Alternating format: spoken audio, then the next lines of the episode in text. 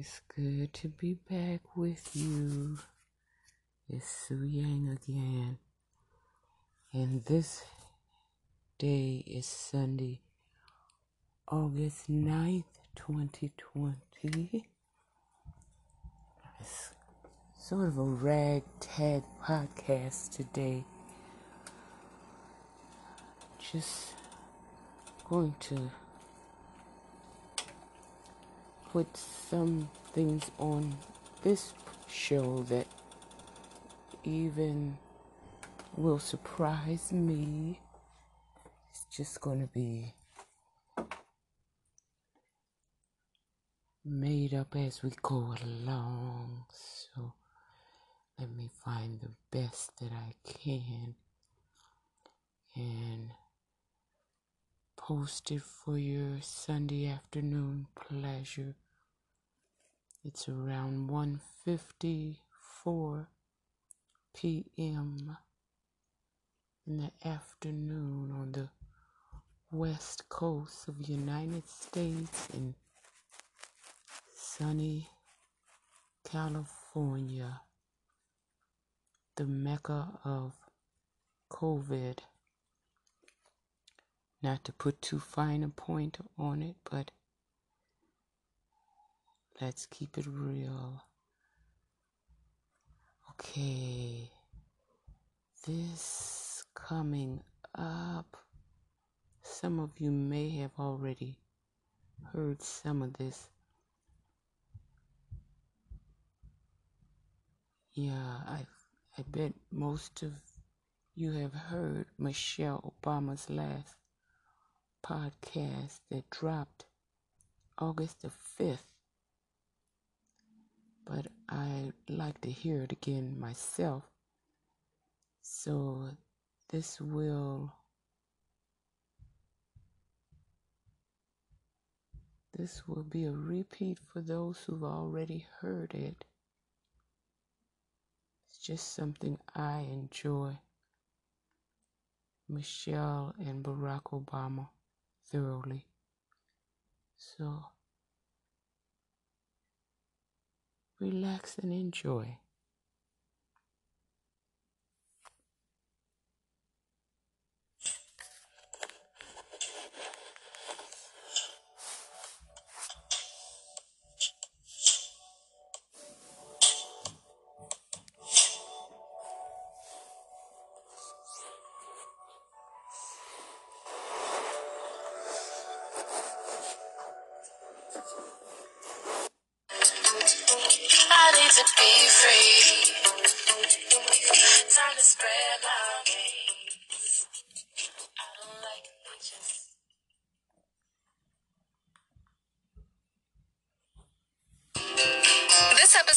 Michelle Obama podcast is brought to you by Dawn Platinum Dish Soap. Dawn believes less time spent by the sink means more time to focus on what matters. The superior dish cleaning liquid helps make it easier to quickly get through your to do list by effectively tackling messes with less scrubbing. With less on your plate, figuratively and literally, you can get back to living your best life and focusing on what's most important. For more, visit dawn-dish.com. That's D-A-W-N-D-I-S-H.com.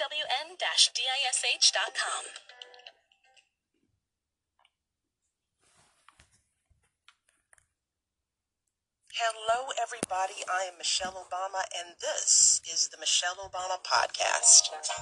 And on this episode, we will be discussing our relationship with ourselves. We've all been dealing with a lot of change lately. From the outrage and despair, the protests seeking racial justice, to this historic and life altering pandemic all of which has upended so much of life as we've always understood it. This change can be a lot, and it can feel heavy. And the thing is, we're left to deal with this stuff at a moment when we're forced to spend more time alone, more time in our own heads than we're used to. Dealing with all of this change we're experiencing isn't always easy, and it is not always comfortable.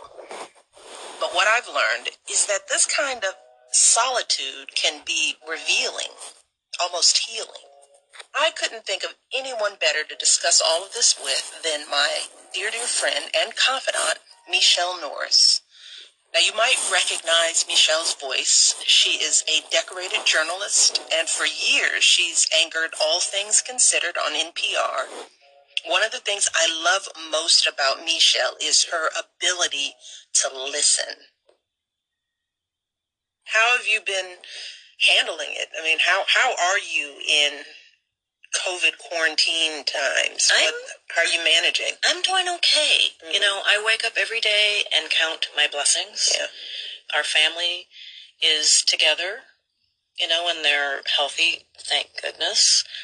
I tried to establish routines Mm-hmm. for everybody, and then I realized that my children are now adults and they need to establish their own routines. And for them, you asked me about me, but I'll talk about them first. Their different personalities emerged. So one of my children is like a vampire and is up all night. And I don't know if that's because the rhythm has changed or because the house, they can have the house to themselves at night and the refrigerator to themselves, and no one is saying, Without your prying Do you eyes. really want another bowl of Lucky Charms? you know, Without mama critiques. so Are, are you just now coming out of your room? Did you shower? have you eaten anything today? So one of them literally is is like a night crawler, you know, up all night and then sleeps all day and and emerges kind of in time for dinner. My other child is a planner and makes a list and does everything, but is doing it all like from the bed. so it doesn't feel So very uh, and it gets done, right? but it's you know so you know showers do or don't happen, Mm-hmm. and but the thing that I was able to use to organize the house is mealtime. Mhm. So we don't eat at a specific time, and we probably should. That would help, but we do eat together every day. Mm. Breakfast is kind of fuzzy because not everybody's up. Yeah, And I had first started to lay out breakfast, like here's your breakfast buffet, and then like I a thought, bed and breakfast. yeah, Yeah, and that really, was stupid. girl. That was that was. I don't know what I was. You doing. still don't want them to be that. No. I was putting out yogurt cups and Oh, everything, you know. and man, I should have come to your house. You should have. I felt like I lost control of a lot of things, but I had control in my kitchen.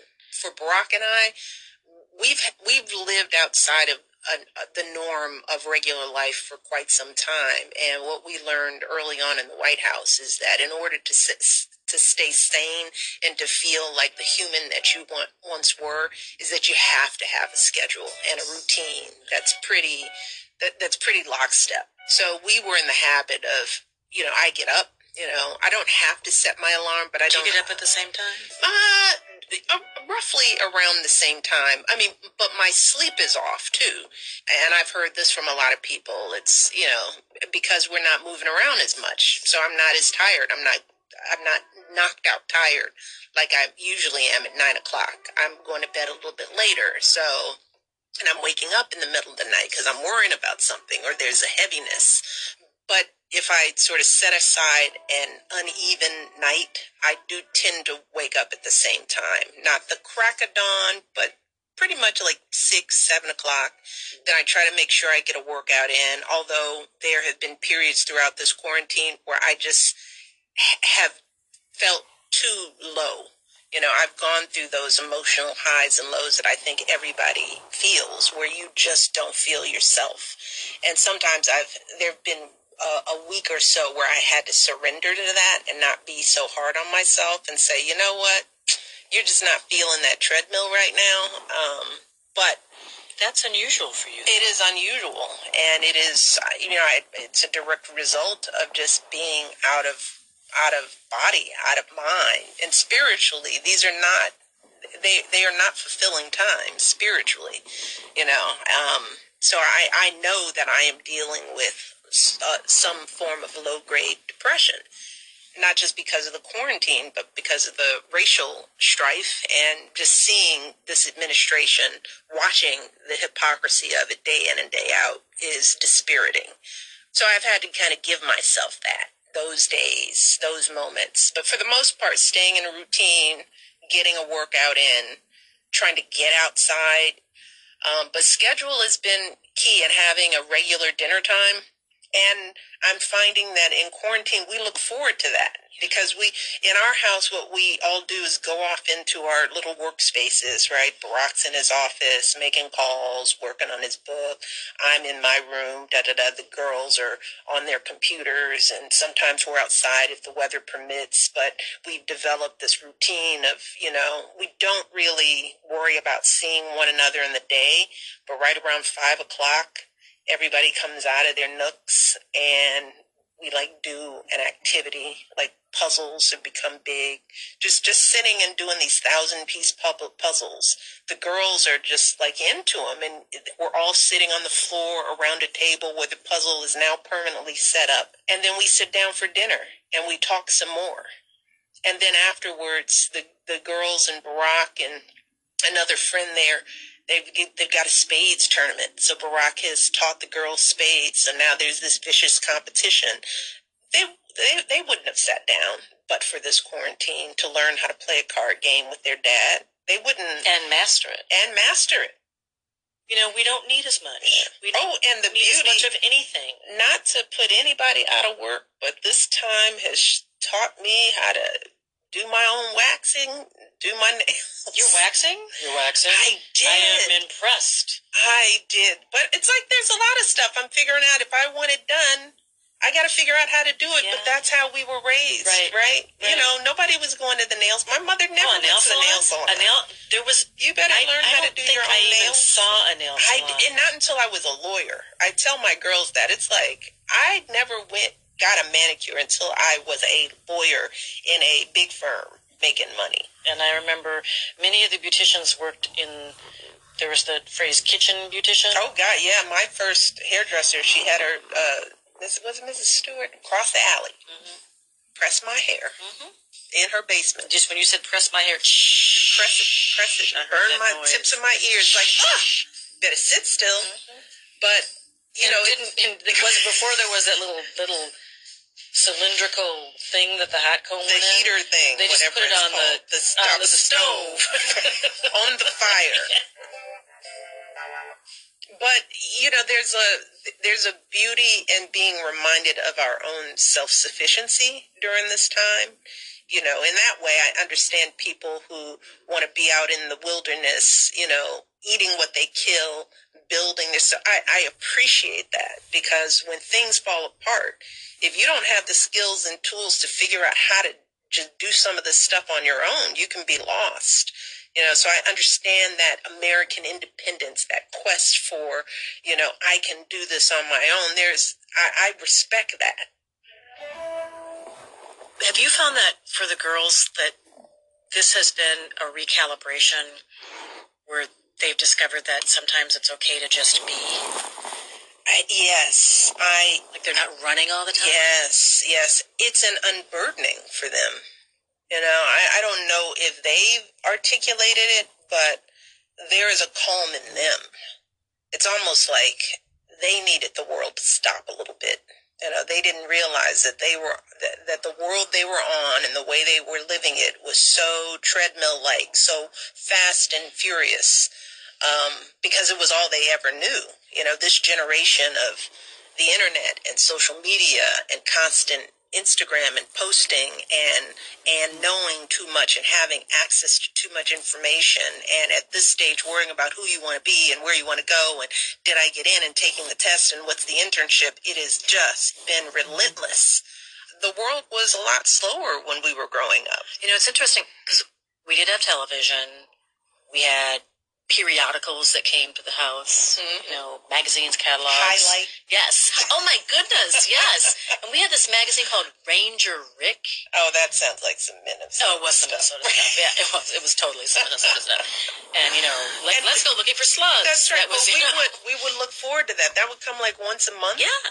And they give you activities and things you that that was our that was big time. Oh yeah, and we I like dine out on that for the show. whole month you know, it would last for a whole month. That and we had a we had a subscription to National Geographic, which was a big deal for my parents. We were never allowed to touch it after we ate.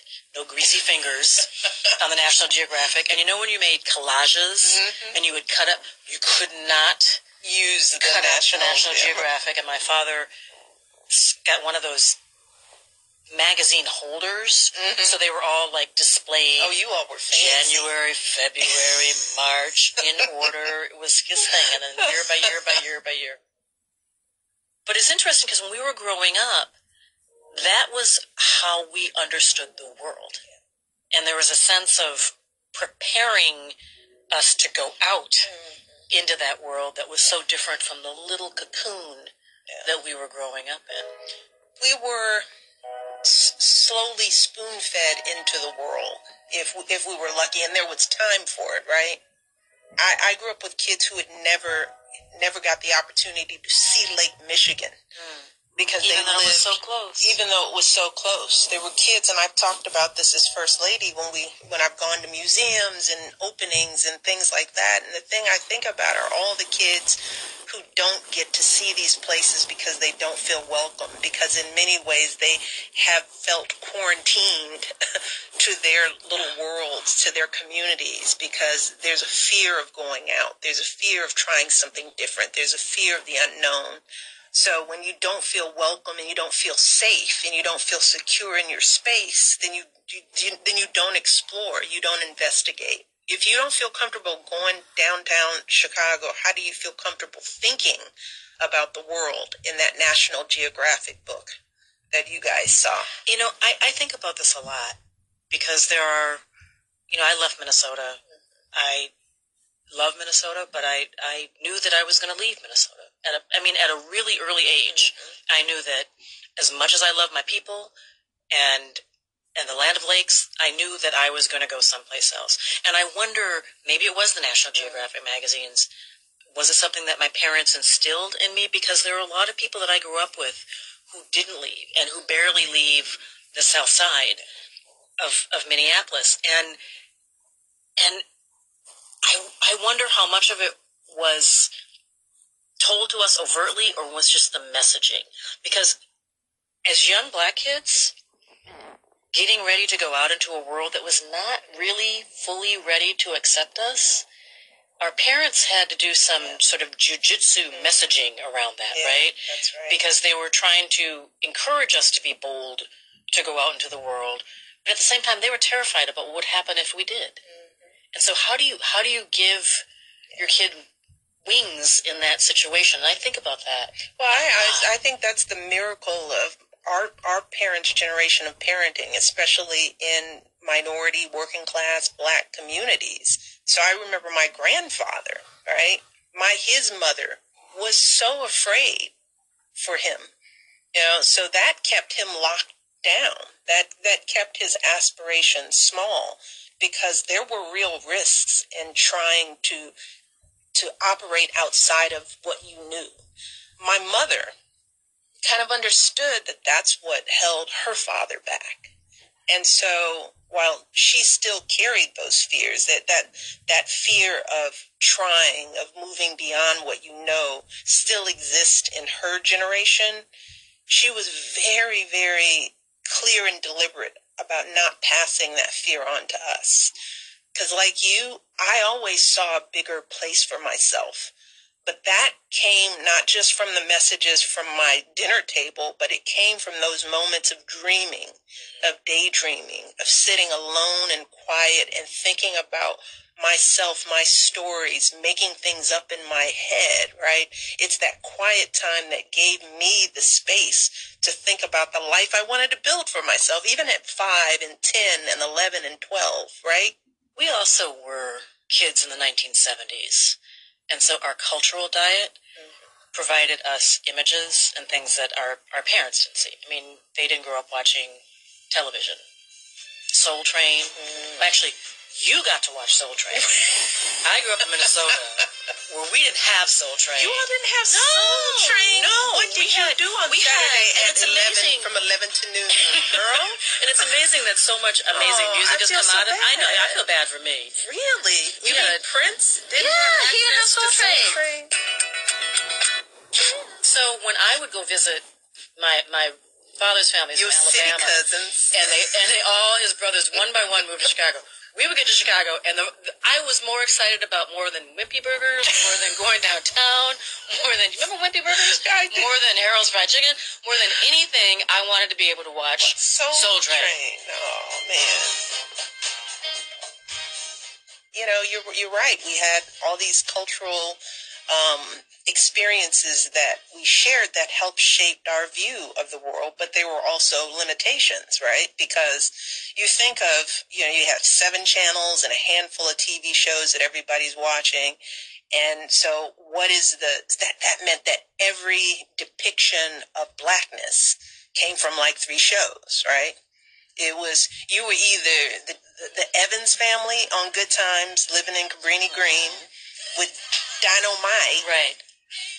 And good times, Right. ain't we lucky to have them? right? Or you were George things are- Jefferson, you know, moving on up, you know, and Or you were Julia. or you were. I love Julia. I love Julia. Julia just seemed to be like a calm. She was beautiful and smart and independent and wise. But all of those shows and all those characters meant so much because it would be the only depiction. I remember my father being so upset. He hated Good Times because he hated J.J. Walker as the only characterization of black people. He felt like that he was too much of a character, and we love that show. It's it's a wonderful show, but that's how um, important and that's how impactful TV images were on the culture, and it's particularly for black people because that was all anybody ever saw of us.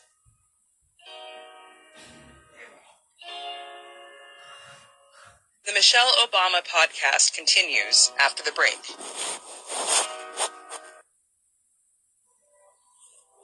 There's kind of a new COVID vocabulary, isn't it? There are also words that have always had some meaning, but that take on different meaning now. Mm-hmm. The word hero, Yeah.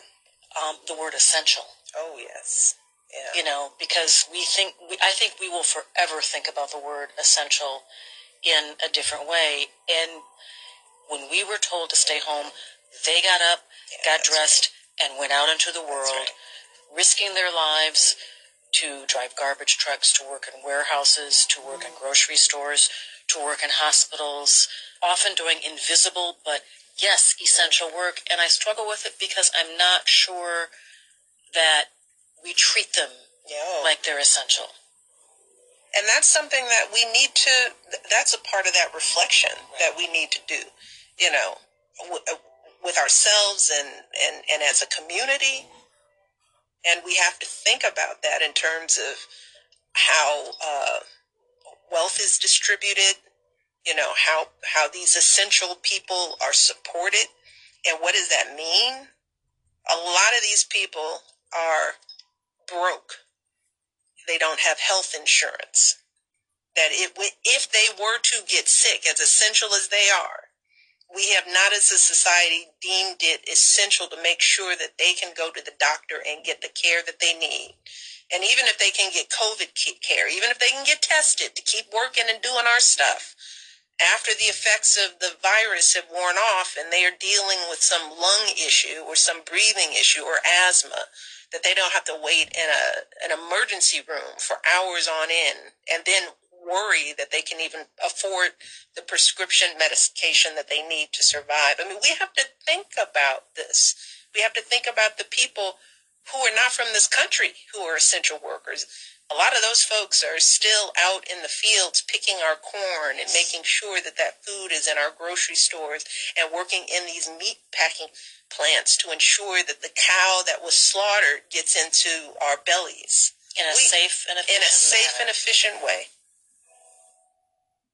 We got to stop and think about who is dying from this disease and who and who will have trouble recovering. You know what what has been one of many frustrating things to watch in this pandemic uh, is people who aren't willing to make the sacrifice of even wearing a mask, you know, to uh, stay at home uh, because they don't see the virus. It didn't impact them. They're tired of being at home. Eh, There's almost like there's a limit to our sacrifice. And it was uh, about a month, right? And then we just got tired of the virus. That's been disheartening to see so many people who, you know, have grown tired of staying at home because the virus didn't impact them. It's it's the us and them pandemic. Mm-hmm. It affected most people Yeah. and it hasn't really affected me. So why should I have to not get my hair cut? You know, why can't I go to a restaurant? You know, everything is fine here, but here we are uh, watching this virus continue to spread. It has behaved in the way that all the scientists have predicted uh, that staying at home can only flatten the curve if we continue to remain vigilant and it's not enough if one city does it and the neighboring town doesn't because the virus doesn't know boundaries it doesn't know parts of the country or even parts of the world. So having one state enact stay at home orders while another state is uh, gradually reopening while another state isn't uh, uh, employing any precautions uh, has led us to this stage where we don't know when the virus will be curbed. And it's not enough to just acknowledge that the pain exists to acknowledge the struggle. We actually have the power. We can we can change so much of what we do. We can sacrifice a little more. We can we can shift priorities, uh, and not just in our own lives, because it's not enough to just do it in your own life if you're not willing to do it in our broader policy. You know, if that if that conver- if those conversations aren't going to happen, then we're just giving lip service to it. You know, The great pause needs to become the great recalibration.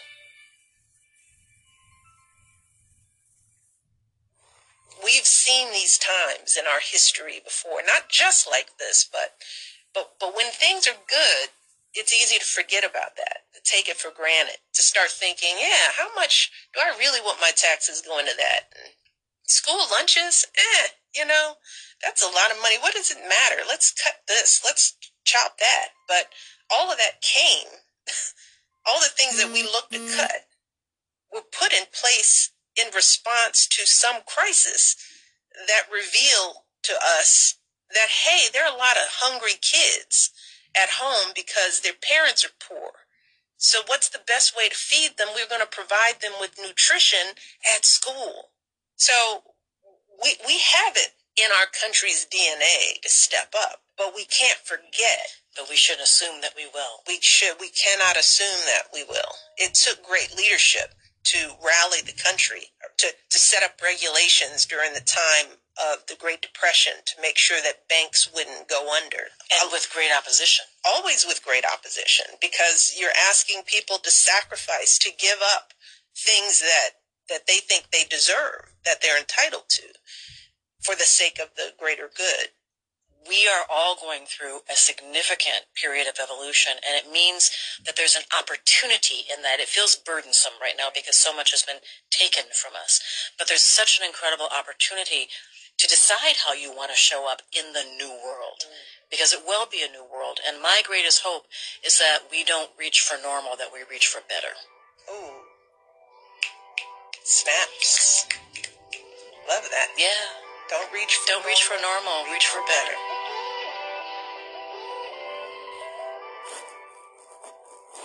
In this moment of tumult and uncertainty, a lot of people are feeling the highs and the lows. Mm-hmm. they've been real for me and you know i don't think i'm unusual in in that but i'd be remiss to say that part of this depression is also a result of what we're seeing in terms of the protests the continued racial unrest that has plagued this country since its birth i have to say that waking up to the news waking up to how this administration has or has not responded, waking up to yet another uh, story of a black man or a black person somehow being dehumanized or hurt or killed or falsely accused of something. It is exhausting and, and, and it, it has led to a weight that I haven't felt in my life in, in a while. you know, I spend a lot of my time thinking about race and identity and studying race and identity, and that aspect of my work has been roiling, you know, and it, it started really with the pandemic and the racial disparities that were apparent almost immediately and who was getting sick and who had access to testing and then who was dying. But there was, there's been this period where it's been a rat tat tat tat of death that just doesn't even make sense. The killing of Ahmaud Arbery, immediately followed by Breonna Taylor, and then the killing of George Floyd in in a manner that just didn't it just doesn't I mean, I'm, I'm trying to find the right words to describe how much it hurt to watch that video, and I made myself watch that video. You know, literally squeezing the life out of someone. I feel like it's almost, it creates a certain sense of vertigo, I think, for us because we were told it was supposed to be better. Mm-hmm. We believed that we had made progress, and we have. Mm-hmm. You are a manifestation of that. But on some level, our feet are still on the cement. On some level, this country still has not dealt with some very basic hard truths mm-hmm. about who matters. We knew it was there, Yeah. right? We we saw it, right? I think for me, I had hoped that those were just the last vestiges of it, and maybe it is because we don't know what the future holds. But we've just been given just enough to be lulled into thinking that maybe is gone. But there were signs. You know, the fact that we have prisons full of black men, mm-hmm. the fact that a, a kid with a small possession of drugs can be sent to prison for most of his life. We see it in the continued economic disparity. We saw it in the fight for the Affordable Care Act. I mean, the, the notion that we live in a country where uh, all people don't have access to quality health care. And yes, there are disparities for sure. We we lived those disparities. I worked in a hospital. I saw our emergency room filled with people coming in with preventable illnesses like asthma and other diseases that with proper preventative care they would be healthy and living a, a great life. We we saw it there. We saw it in just how adamant Mitch McConnell was to and how he treated the first black president. You know, the reaction to it on all sides, the the, the vast discomfort with the notion that a black man could be sitting in the highest level of office. We saw that. We saw the signs. We saw the the nooses. We heard the you know, but we had also hoped that well, there were some people who elected him. You know, there's some people who voted for that black man. There, you know, things have changed. So there were signs. There were there were signs that still doesn't take away the, the hurt and the pain that comes with realizing that the people that we, so many of the people we share this planet with, the people that we've worked for, whose floors we've cleaned, whose fields of cotton we picked, who we've tried to live next door to and raise our children with, the people we serve on boards with and sit in classrooms and got degrees with, that they still don't see us as human. What does it take? How do we get here? How, how are we still here? And how are people okay with it? And that hurts. That was what was so soul crushing about the video that showed the George Floyd death because, you know, he sat on him like a ranch hand Yeah. sits on an animal. I mean, it was it was just it was awful. It was takes you back to those It's just- pictures of folks standing around lynched bodies in mm-hmm. trees, eating a hot dog, and it's the same feeling. And I wonder, is that the intent? Is that really the intent? Is that how you know our neighbors want us want us to feel? Uh, and we we talk about fear, right?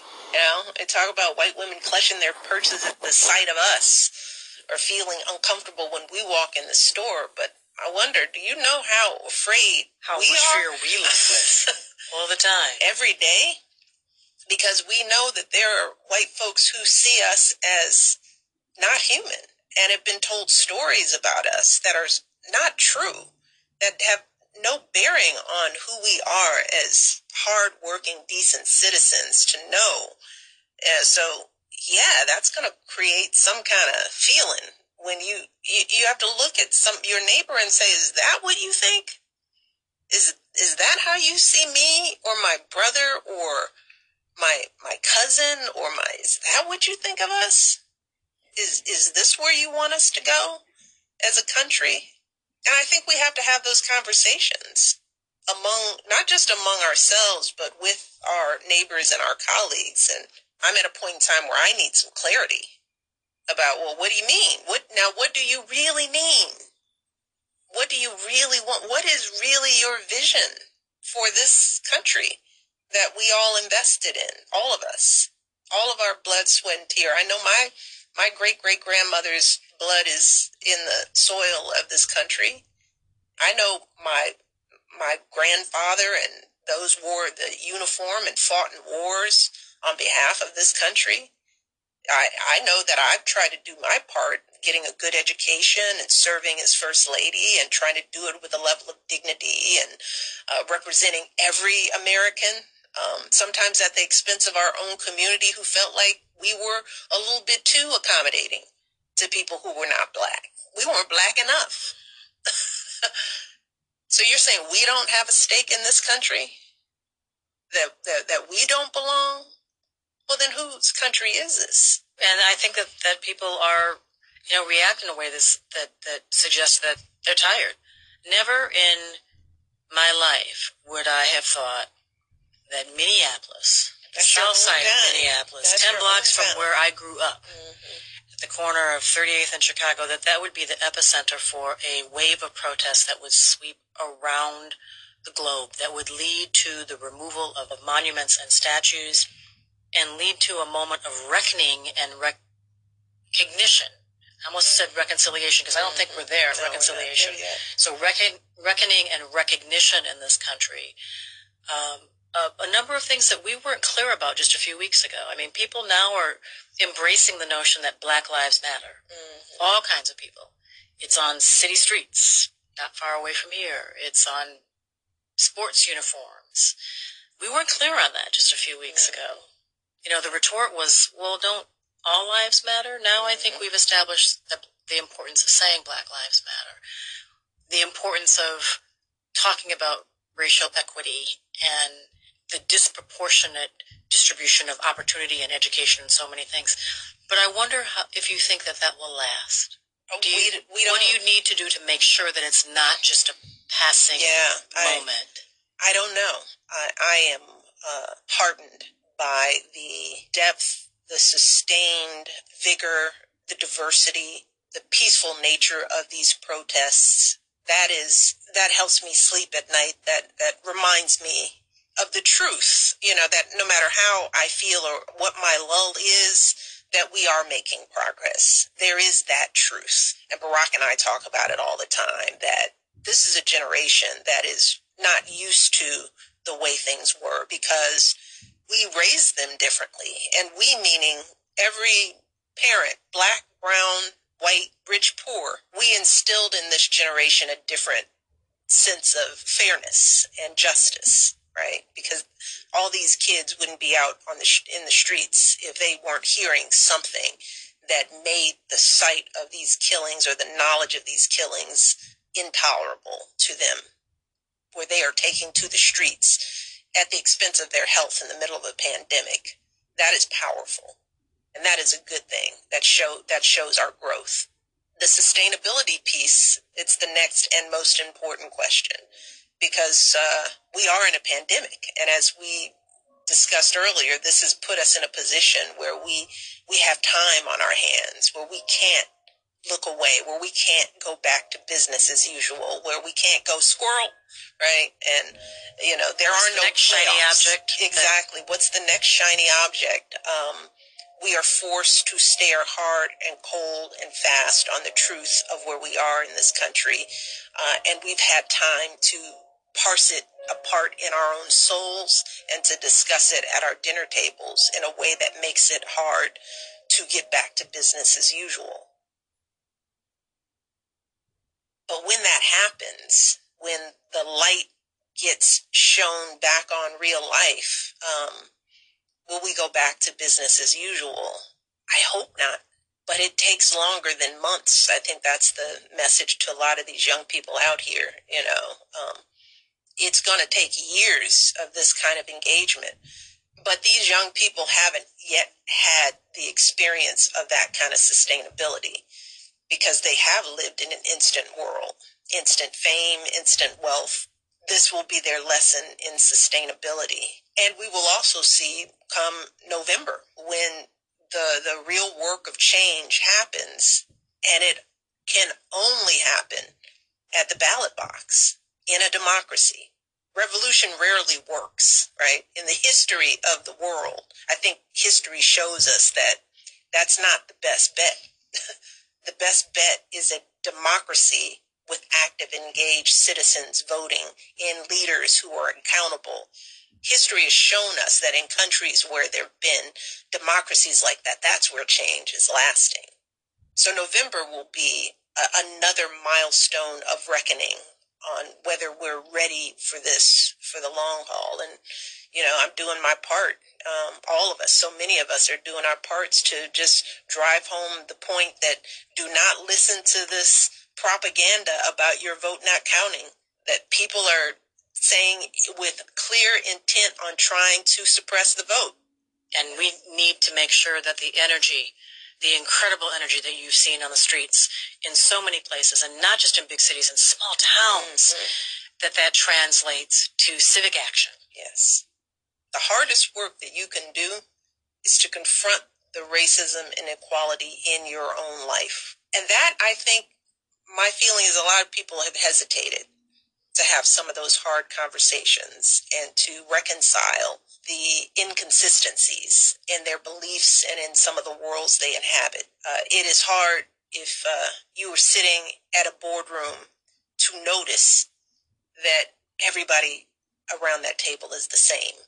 And it's very hard to make the decision to either add more uh, chairs to that table to diversify it or to get up and get out of the seat to let somebody else come in. That's a hard, that's harder than going to your basement and finding a piece of cardboard and writing uh, some kind words on a sign. That is harder to do. Because you're giving up something. Right. It is harder to sit down at the Thanksgiving table and have some hard conversations with relatives and people that you love who are misinformed Like I said, everybody in, in this country knows somebody in their lives close to them who has allowed this to exist or has just conveniently not brought it up. And it has been very easy to just ignore it, you know, not to challenge hires at the, at the table, not to give up your tax break to improve education systems, you know? That's the hard work. For me, I think time will only tell whether we have it in us as a nation to do that work. I think we do. Well, I'm as optimist. I think we do, and I think I'm a pragmatist also. Yes. I think we better. I, we must. We must. I, I agree with you, Michele. I, you know, I, I tend to think that um, what my time serving as first lady has shown me is that this this this is a, a decent kind country um, that people are just trying to get by. They know what they know. Um, they're willing to know more. They're willing to be open. But everybody is working hard. Everybody is strapped.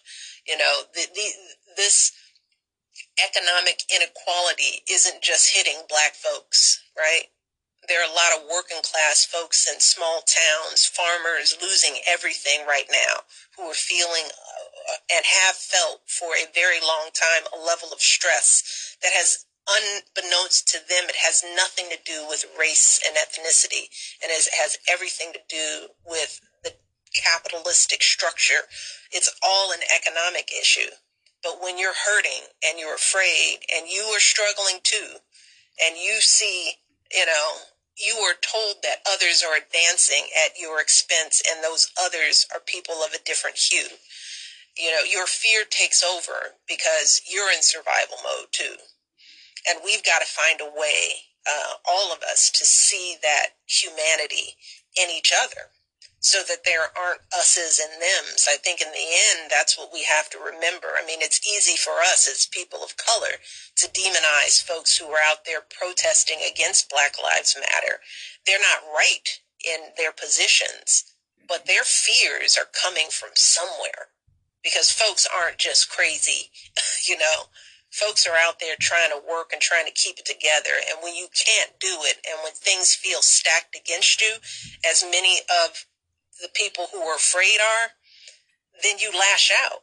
So that's why, in the end, we've got to have leadership in there that's going to look out for the best interest of all of us.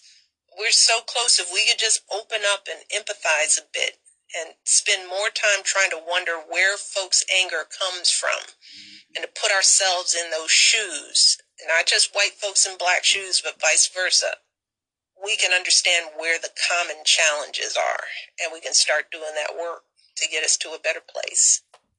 When you feel the lows, how do you get through that? How do you keep moving yeah. forward? Well, this is the part of of knowing yourself, knowing how to replenish yourself with the things that do bring you joy. So for me, my spirit is is lifted when I am feeling healthy, when I am surrounded by good people, you know, so I, I reach out. I reach out to my family and to my friends. Uh, even in this time of quarantine, you know, I fought to continue to find a way to stay connected to the people in my life who bring me joy and my girlfriends, my husband, my my kids. It's it's it's the small things. It's small the small rituals, right? For me, there's no magic to it, but it is effort, right? Because you have to recognize that you're in a place, a, a bad place, in order to get out of it. Um, so you kind of have to sit in it for a minute to know, oh, oh, this is fe- I'm feeling off. So now I gotta I gotta feed myself with something better. And sometimes for me, that means turning it off, right? It, means turning off the phone, not taking in the news because it is negative energy. I learned that in the days of the White House. And sometimes we feel like that's irresponsible to just cut off. And I think it is if you do it over long term. But for me, for my mental health, there's sometimes I cannot look. I need to just take a moment and to just not look for a second. I try to be honest about it with both my kids, but especially my daughter, mm-hmm. because the strong black woman trope, yes, is a cement necklace. Oh God, yes. You know that's supposed to feel like pearls. Mm-hmm. It's supposed to be a compliment, but what it is is it perpetuates the notion that we can throw anything at you. We can just hurl anything at you, and you will catch it and look elegant doing it. And that's just not true. And so I try to be honest in my low moments. You know, this, this has been a tough day. Mm-hmm. This has been a tough day. We will get through this. Uh, you know, because the thing we have to remember is like we've been through tough times in this nation. Um, and we we are in a unique moment in history. We are living through something that no one in our lifetimes has lived through it. Uh, 2020 is this? just extra. Who would have thought? It's like, in all kinds what of ways. more do you have for us, 2020?